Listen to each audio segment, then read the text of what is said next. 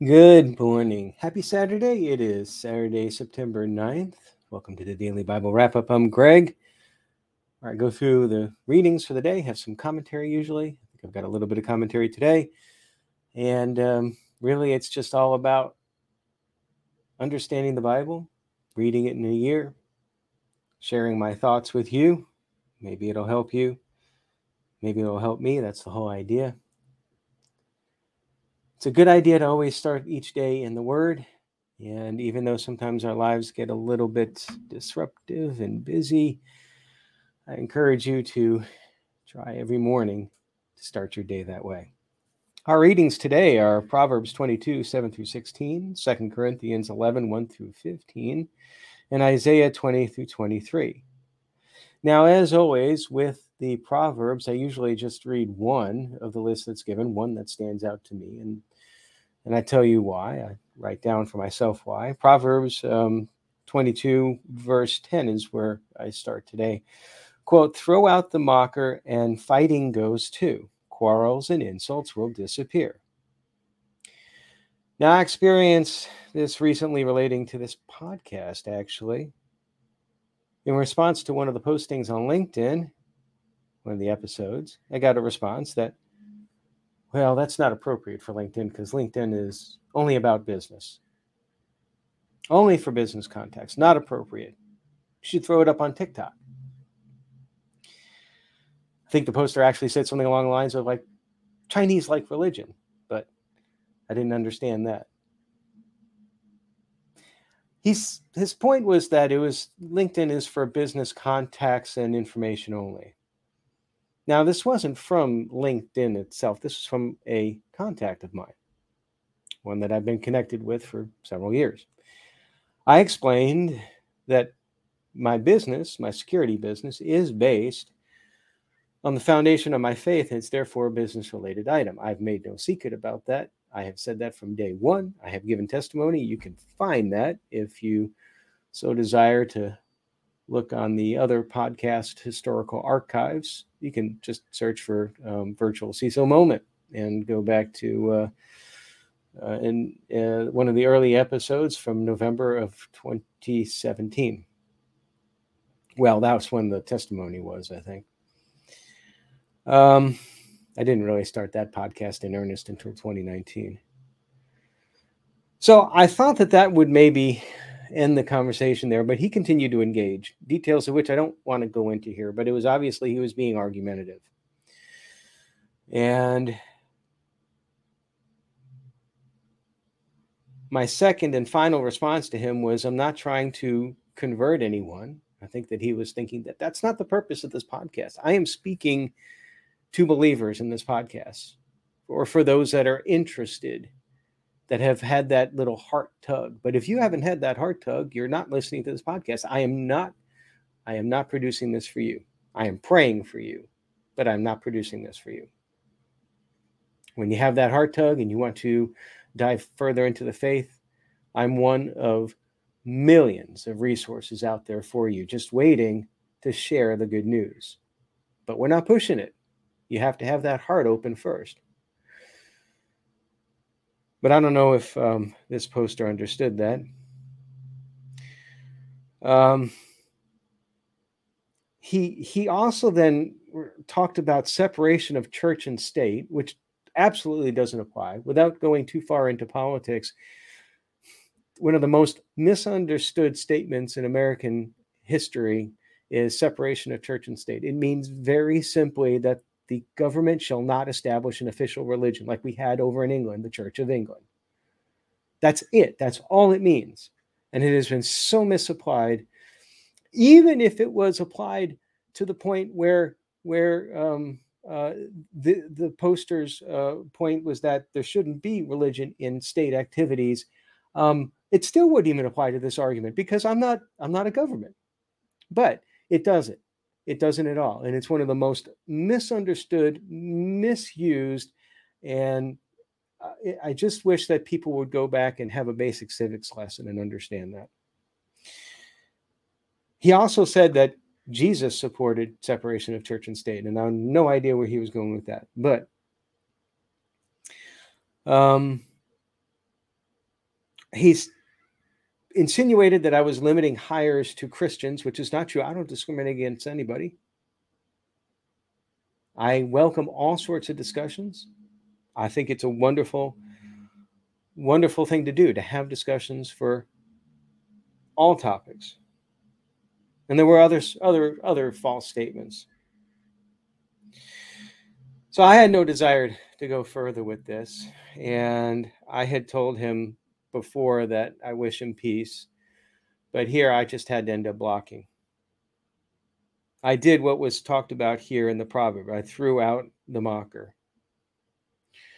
But in a broader sense, I'm done with being silent.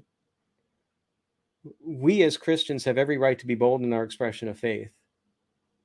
And yet we have continuously given in to not want to upset people while others push our agendas that don't ne- agendas that don't necessarily align with the Christian point of view. We have to do better. We have to stand firm knowing that God will fight our battles. Otherwise, we're Christians in name only, enjoying church and the faith, and only when it's comfortable. I say all that just to get you to think and to continue to get me to think because it is disturbing when you get that sort of a uh, post on LinkedIn or any social media, stay firm in the faith. It's it's we can't be silent anymore. Second Corinthians is where we are in New Testament, picking it up in 11, verse 1. Now, somewhat related to this, Paul fears the Corinthians' faith will be corrupted. Verse 4, quote, You happily put up with whatever anyone tells you. Sound familiar? Even if they preach a different Jesus than the one we preach, or a different kind of spirit than the one you received, or a different kind of gospel than the one you believed. So we have to stop, quote, happily putting up with whatever anyone tells us. Again, that's where we have to be bold and stand firm. Enough is enough. As for Paul, he says in verse 12, quote, But I will continue what I have always done this will undercut those who are looking for an opportunity to boast that their work is just like ours. These people are false apostles. Not quite exactly the same situation, but the concept does apply today. Be like Paul. And again, I am speaking to believers here. Verse 14, quote, even Satan disguises himself as an angel of light. And don't fall to deception. Those are my words and not bro- broadly co- proclaiming faith is a sign that perhaps deception is starting to get a hold of you. So you might want to examine where you're at. Say one more time I'm speaking to the church, I'm speaking to the body of Christ. Old Testament, we pick up the story in Isaiah. A lot of messages going on now. Isaiah 20 is another message. In the year when King Sargon of Assyria ordered the capture of the Philistine city Ashdod, Isaiah is commanded to walk around naked and barefoot, apparently for three years. The Lord says this is a sign of troubles to come for Egypt and Ethiopia, who will be defeated by the Assyrians and forced to walk naked and barefoot on as prisoners. I got a couple of questions here. You probably do too. First of all, wasn't the last message we talked about about Egypt and Ethiopia finding favor with God, or at least in some element? So I, I might have missed something, but they're starting to find favor with God, and now they're going to be punished. And what were the, socia- the society uh, repercussions of Isaiah walking naked, presumably part of the time in public for three years? I, I, I can't imagine that there wasn't some reaction to that. Anyway, um, this defeat, especially Egypt's defeat, will panic the Philistines. If they can defeat Egypt, they can defeat us. That's what they're thinking. Isaiah 21, new chapter, new message. This about Babylon. Disaster is coming to Babylon when people least expect it. Quote from verse 5 Everyone is eating and drinking, end quote, at a great feast. So again, when you're sometimes these things are, are said that they're going to happen when you least expect it, when you're so involved in the material world. You've totally lost focus on God. That's when God's going to hit you on the side of the head and say, Wake up. Um, Lines like this remind us to always be prepared for the enemy's attacks and to the and for the return of Christ. I try more and more to live this life that I'm in focused on the next.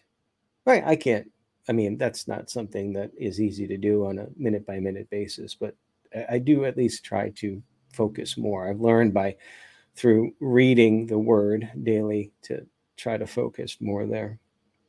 Another message follows. This one's for Edom, a short one. Someone keeps asking the watchman how much longer until morning. The answer is morning is coming, but night will soon return. So, does that mean that Edom is to have a period of light or peace, followed by more darkness, war? Then there's a message about the people of Tema to help refugees. I'm wondering if this is the remnant. So a little bit of confusion. Um, might have to look. I've talked before about actually doing a study of Isaiah itself. Actually, my wife and I were just talking about this yesterday. Isaiah 22, next, a message about Jerusalem, people running to rooftops, presumably to look in the distance you know, to see who's coming or above. Why else would you run up to the top of roofs? I mean, I guess if there was a flood and you were getting away from water, but there's no indication here in this passage that that's the case.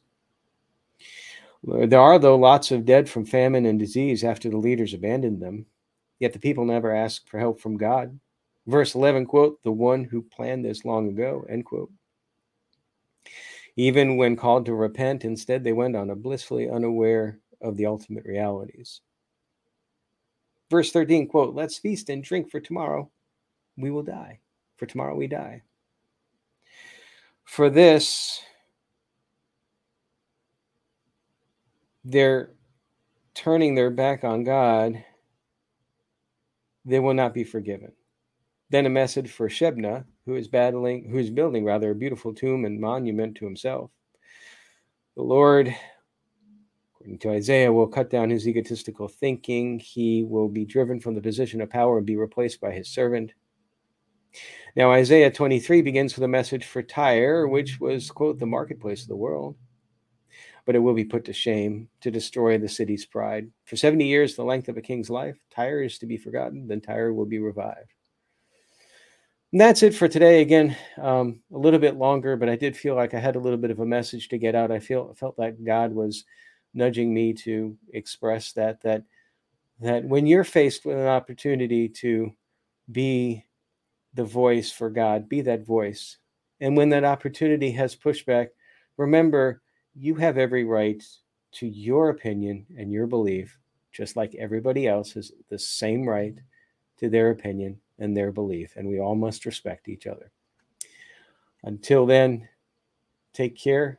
Until tomorrow, take care. And my blessing, my prayer for you, even more so than than not today, is that you walk by the Spirit today and really, really be able to identify and avoid temptation. Take care.